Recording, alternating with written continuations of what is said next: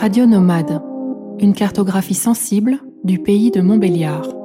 Saison 1, épisode 1. Réalisation Making Waves. Vous écoutez un podcast de Radio Ma, la radio de création de Ma Scène Nationale.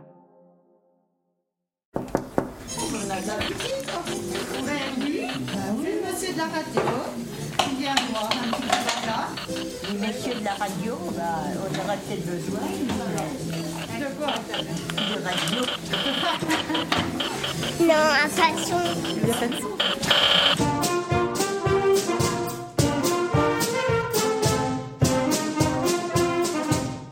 Quel est le bruit d'un territoire? Si on colle l'oreille au pays de Montbéliard et qu'on ferme les yeux, qu'est-ce qu'on entend? Pendant deux jours, nous avons promené nos micros dans la région, écouté et laissé parler celles et ceux qui y vivent ici. Radio Nomade, un reportage réalisé à 5 micros et 10 oreilles par l'équipe de Making Waves. Face à Généalogie. C'est moi qui ai demandé pour venir. Alors mes enfants m'ont dit, bah, si tu es d'accord, on fait une demande. Alors j'ai dit, ben, je voudrais aller à Blamont. hein.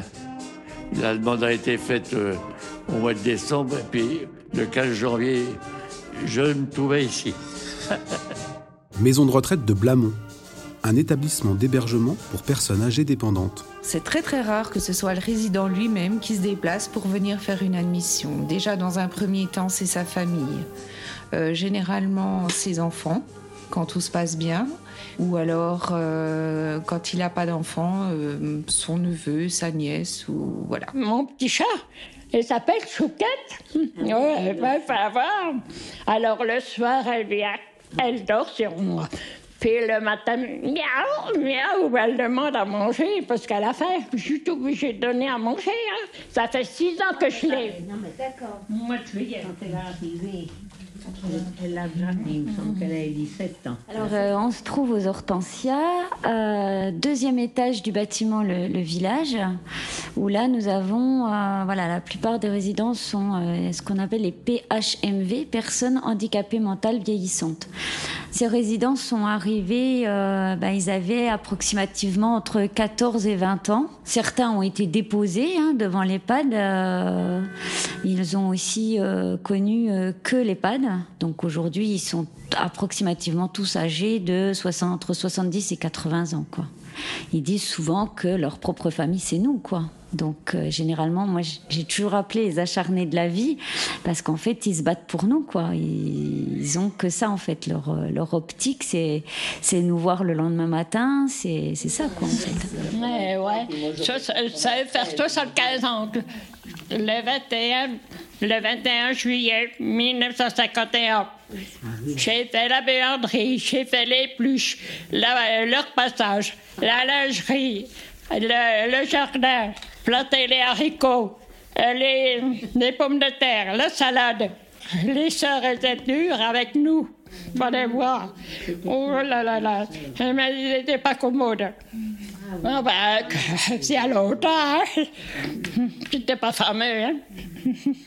Catherine Maillard, donc je suis infirmière euh, depuis 85 euh, à l'EHPAD de Blamont.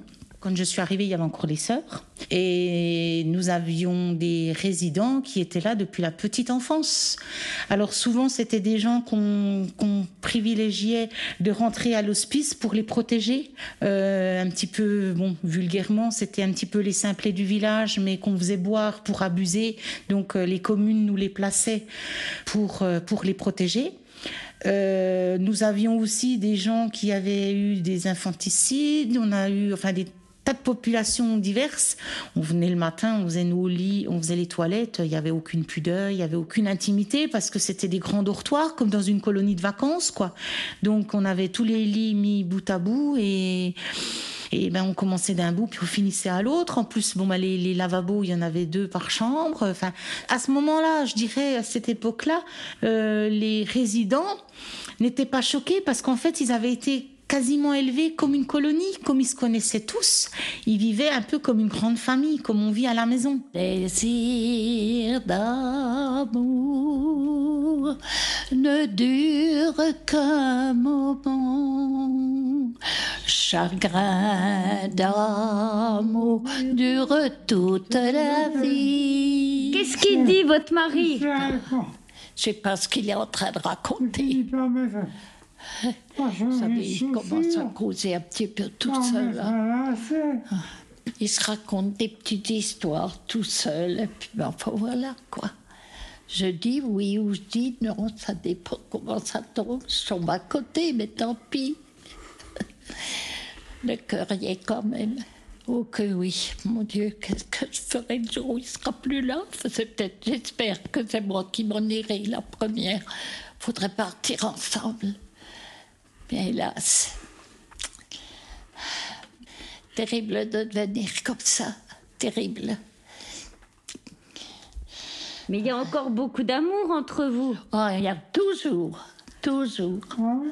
Oui, c'est pas encore, c'est toujours. Oh oui, vous vous rendez compte? Depuis 1946, alors ça fait... Ça fait 75 ans qu'ils sont mariés. L'essentiel, c'est qu'on garde son cœur. Plaisir d'amour ne dure qu'un moment. Chagrin d'amour dure toute la vie.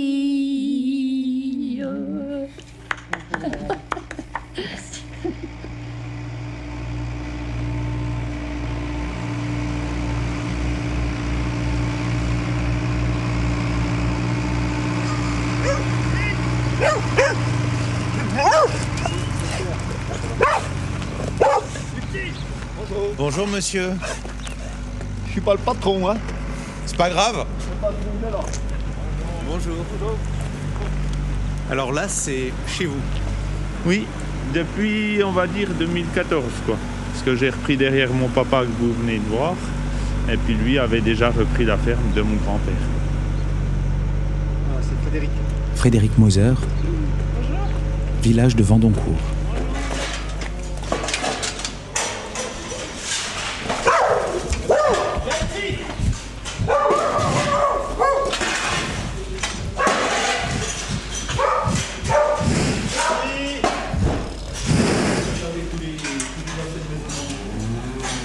Eh ben, la ferme, si vous voulez, euh, ben là, on est bien placé pour voir.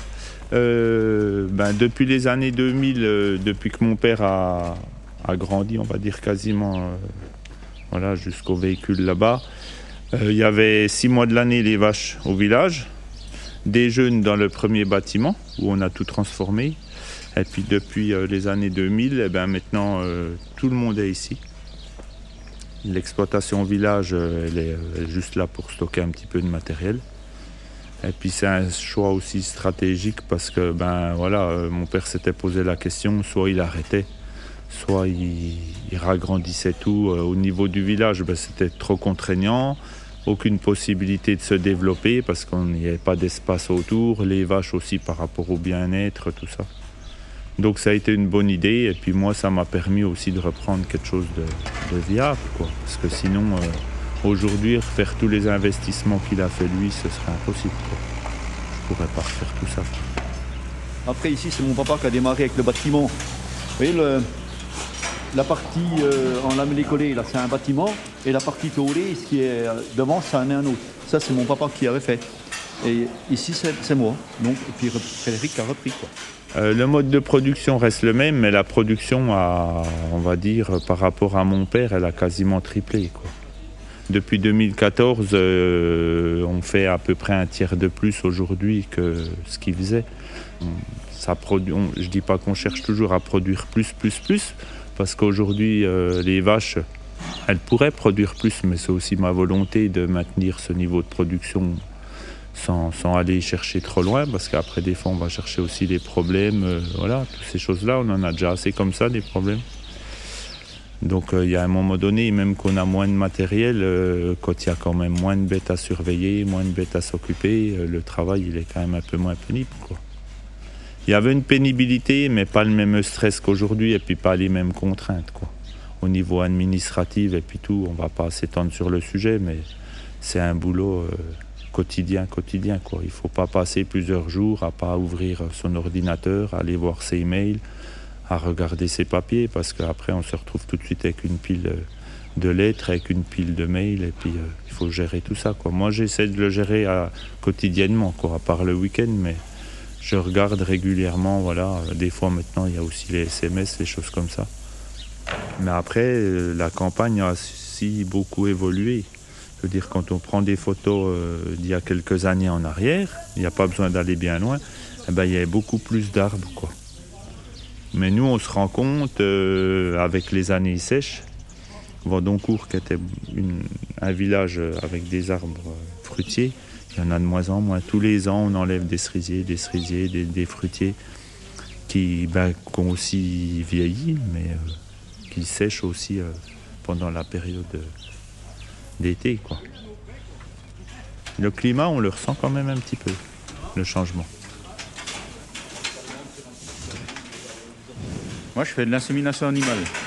Euh, à chaque fois qu'un éleveur euh, a un animal en chaleur et qui correspond, euh, moins, qui est euh, dans les temps par rapport à la prémisse bas, par rapport à la production, à la reprise d'état de l'animal, nous on intervient.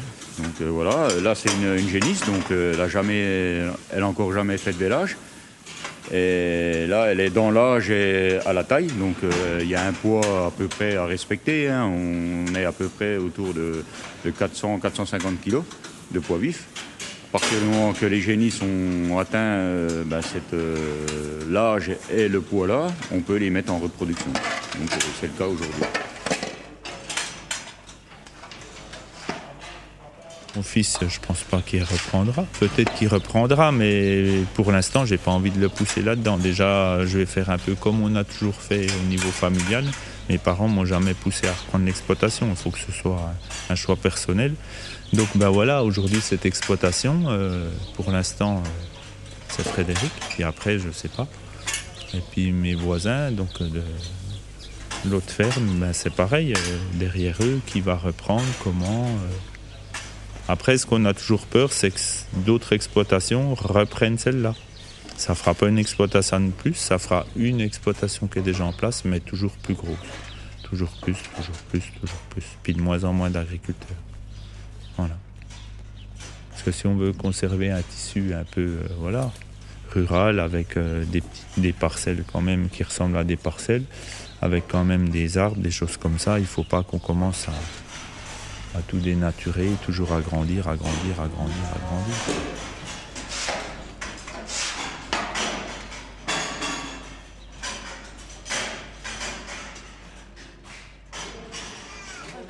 C'est un monstre ça. Il est pas très gentil celui-ci. S'il casse toute la ville. Ouais, s'il casse toute la ville. Pourquoi, pourquoi t'as la Hmm, je suis Rosaria Mandiangou, la maman d'Ézéchias. Et j'ai quatre enfants. La, les cadets, c'est Ézéchias. Et après, c'est Preciosa qui a 9 ans. Et Maravilia qui a 11 ans.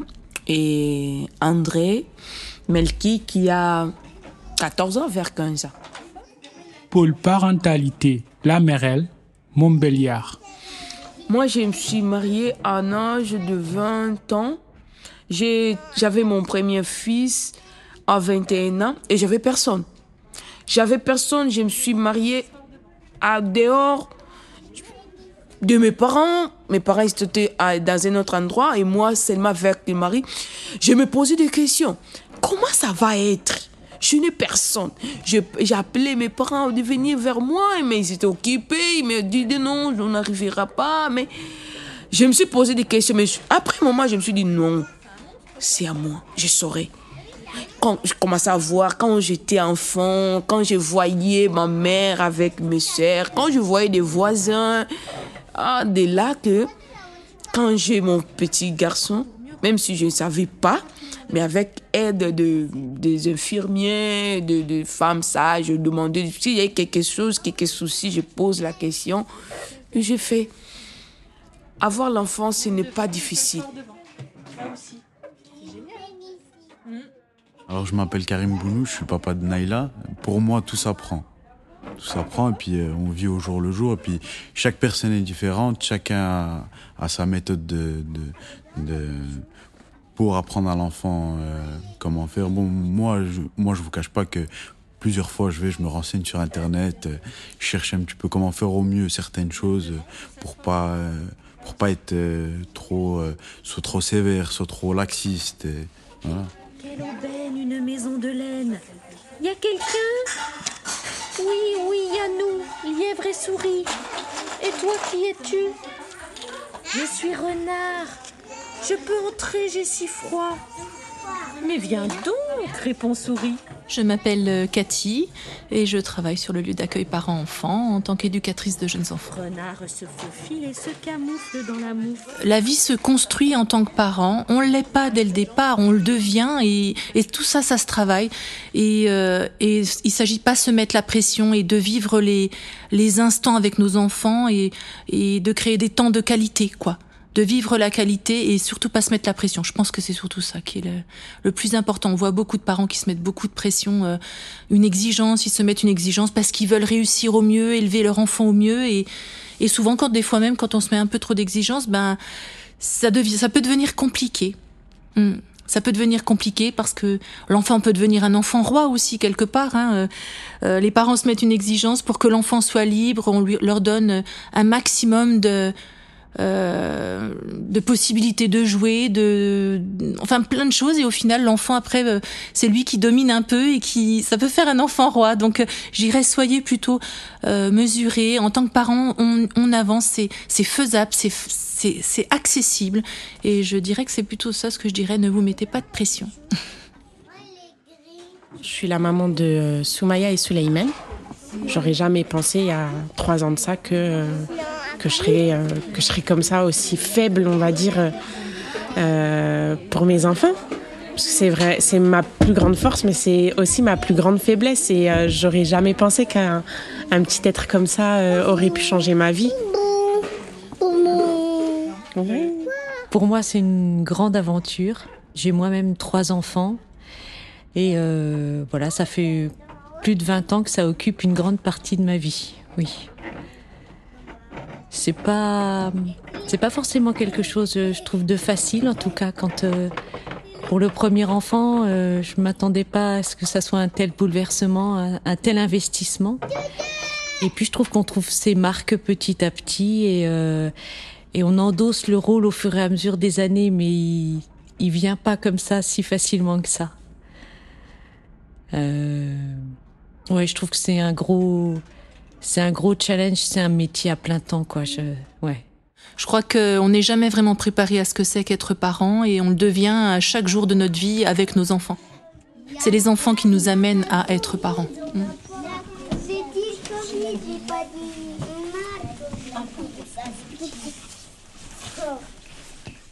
Je m'appelle Gabin et j'ai pas de frères et sœurs. Moi, j'ai un nouveau vélo et, et j'arrive à faire du vélo sans roulette. Et j'ai déjà dormi dans un hôtel. Et puis des fois, j'aide papa et maman à faire à manger. Des coquillettes, des cordons bleus ou des patates. Je m'appelle Juan. Et puis, et puis des fois, je viens avec papa à l'école ou maman. Ou des fois, je vais à la garderie au bus. Et puis à la garderie, j'aime pas trop, c'est mieux quand je vais à l'école. Chez moi, on a des. Chez moi, ma maman, eh ben, elle fait de la salade de pâtes et mon papa, il cuisine jamais. Jamais, jamais, jamais. Tu sais, comme on va se promener avec Milan, eh ben, eh ben ma, ta, ma tata ne vient pas parce qu'elle est avec Thiago. Et puis on va se promener aussi avec, avec Jérémy un petit peu. Et puis, et comme on va se promener avec Jérémy, eh ben, eh ben, on, voit des chats, on voit des chats parce que il y a des gens qui, y a des gens qui mettent des chats dehors et puis, et puis moi, les chats ils mangent des croquettes. Euh, dehors. Donc Milan il veut voir les chats. Donc donc donc on, va marcher le temps puis après on voit les chats. Puis comme on rentre avec Milan, Milan il va dormir chez nous parce que Tata, elle va tatouer et puis ma maman aussi. Ma maman elle va se tatouer et puis comme et puis elle aura fini, eh ben elle viendra me chercher à l'école.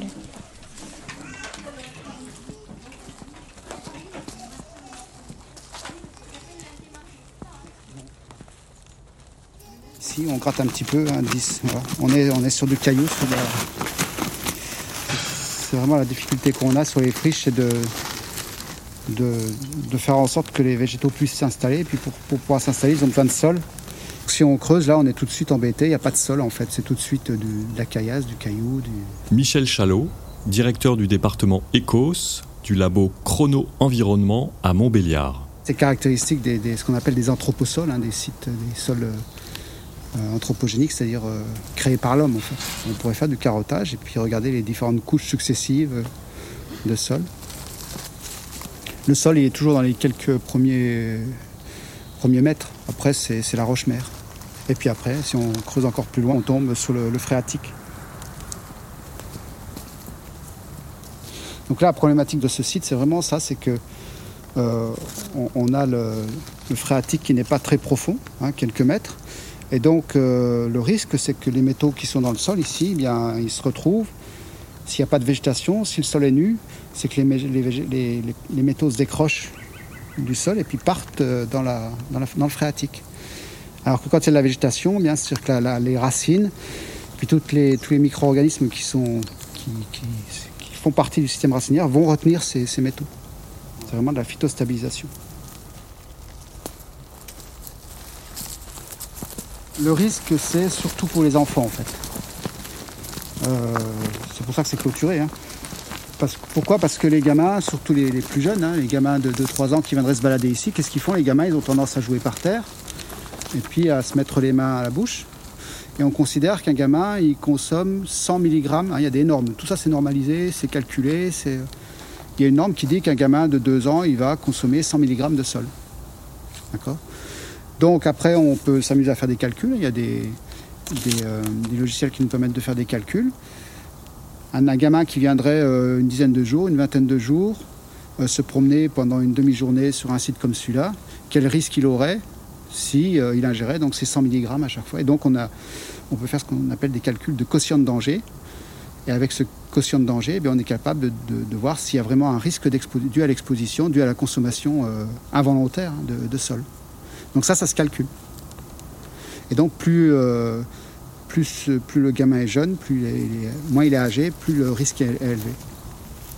Après, c'est pas un site qui, se prête vraiment. euh, Non, le risque après, c'est de se promener avec nos chaussures et puis de sortir du site et puis contaminer les jardins euh, Donc nous, on fait toujours attention de venir avec des chaussures qui sont réservées à ce, à ce site, enfin au site pollué. Puis on se déchausse. voilà. Là, on risque rien euh, sur ce chemin. C'est pour ça que je vous fais pas aller là-bas parce que.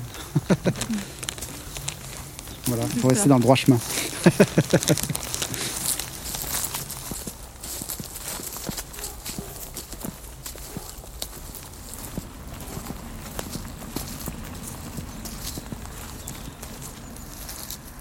Ah, c'est 20 ans, c'est quand même 20 ans de ma vie. Euh, être mineur, c'était beaucoup de copains, beaucoup de camarades. hein. Il y avait une entraide au fond de la mine. hein. Les mineurs, c'est une grande famille. 20 ans en mine. Dans le bassin potassique, euh, de père en fils, on était mineurs. Mes grands-pères étaient mineurs. Mon papa était mineur, mais mineur au, au jour. Donc je suis rentré après l'armée, je suis rentré aux mines euh, au jour. Et ensuite, euh, j'ai eu l'opportunité d'aller au fond. Donc, je suis descendu au fond de la mine et puis voilà, 20 ans. Claude Chambeur, restaurant La Cachette, forêt de Vendoncourt. Et après, dans le cadre du, du plan social, ben, on est venu à Vendoncourt.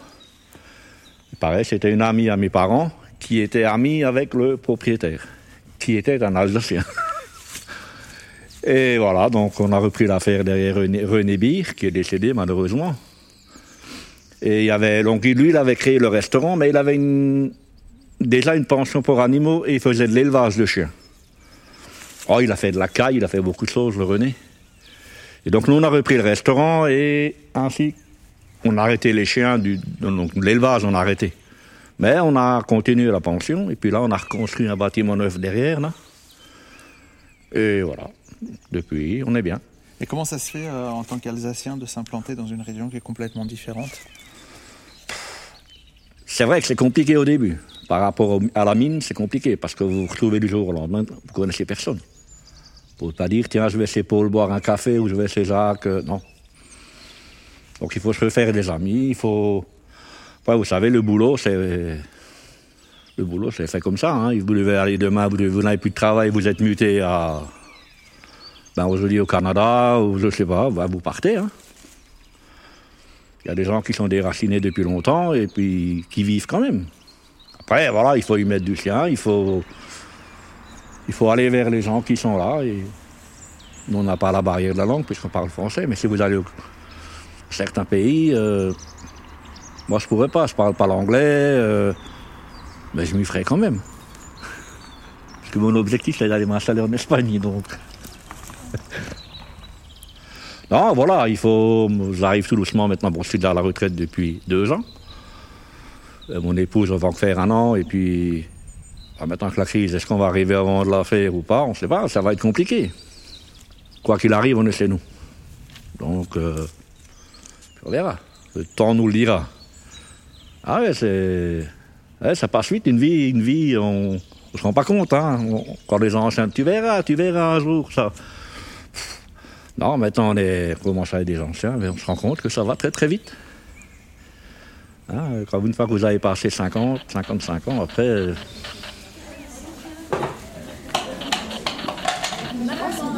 Tu m'entends?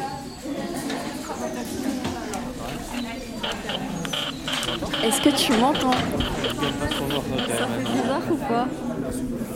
Bienvenue au lycée Nelson Mandela. Aujourd'hui, nous allons imaginer le futur. Que se passera-t-il en 2050 et même plus loin? Nous avons fait un saut dans le temps. Création sonore. Produite par nos soins. À l'improviste dans la joie et la bonne humeur. Selon moi, le futur sera sombre. Nous sommes en 2080. Nous sommes 10 ans après la fin de la crise sanitaire. J'ai actuellement 76 ans. À l'époque, j'avais 15 ans, en 2019. Nous n'étions pas prêts à ce qui allait arriver. La crise nous a pris tout ce qu'on avait, nos libertés, en nous privant de toute expression faciale, à cause de notre masque. Il nous a privés d'égalité, qui sont devenues des inégalités, dues au manque d'argent entre les riches et les pauvres, entre les fonctionnaires surpayés et les restaurateurs à la rue, qui meurent d'une chose qu'ils avaient dans les mains tous les jours, la nourriture. La fraternité, n'en parlons même pas. Ces jeunes entrepreneurs qui voulaient se lancer dans la vie se retrouvent endettés, non aidés par les personnes qui les ont mis dans la misère, c'est-à-dire l'État, notre président. Que dis-je Le banquier corrompu par l'argent, qui préfère faire des vidéos avec des youtubeurs que d'aider ses citoyens, les Français, qui manifestent dans la rue, qui se font tirer dessus par les gardiens de l'ordre, leurs frères, leurs amis. J'avais l'impression d'être pris pour un con. Le président des années 2000, en demandant l'aide à des jeunes youtubeurs, suivis par des milliers de téléspectateurs, qui seront majeurs lors des prochaines élections, au lieu d'aider son peuple à survivre. Mais il préfère condamner à payer une dette éternelle, jusqu'à notre dernier souffle, et celui de notre planète, à force de piller tous ces trésors. J'accuse les dirigeants de France de nous faire subir une chose qu'on ne devrait pas subir. J'accuse les chaînes d'information de nous mentir et de nous cacher la vérité. La France, réveillez-vous.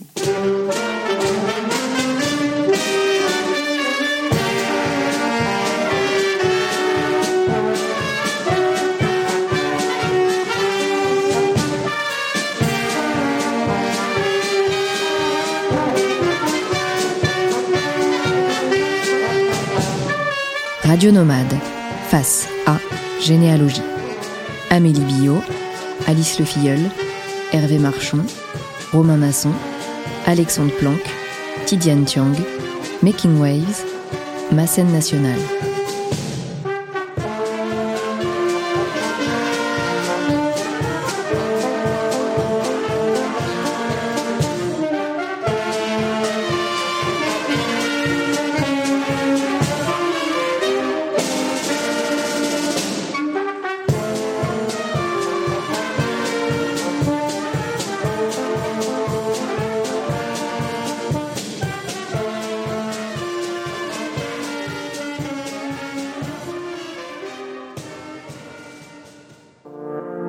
Retrouvez Radioma, la radio de création de Ma scène nationale sur radioma.eu.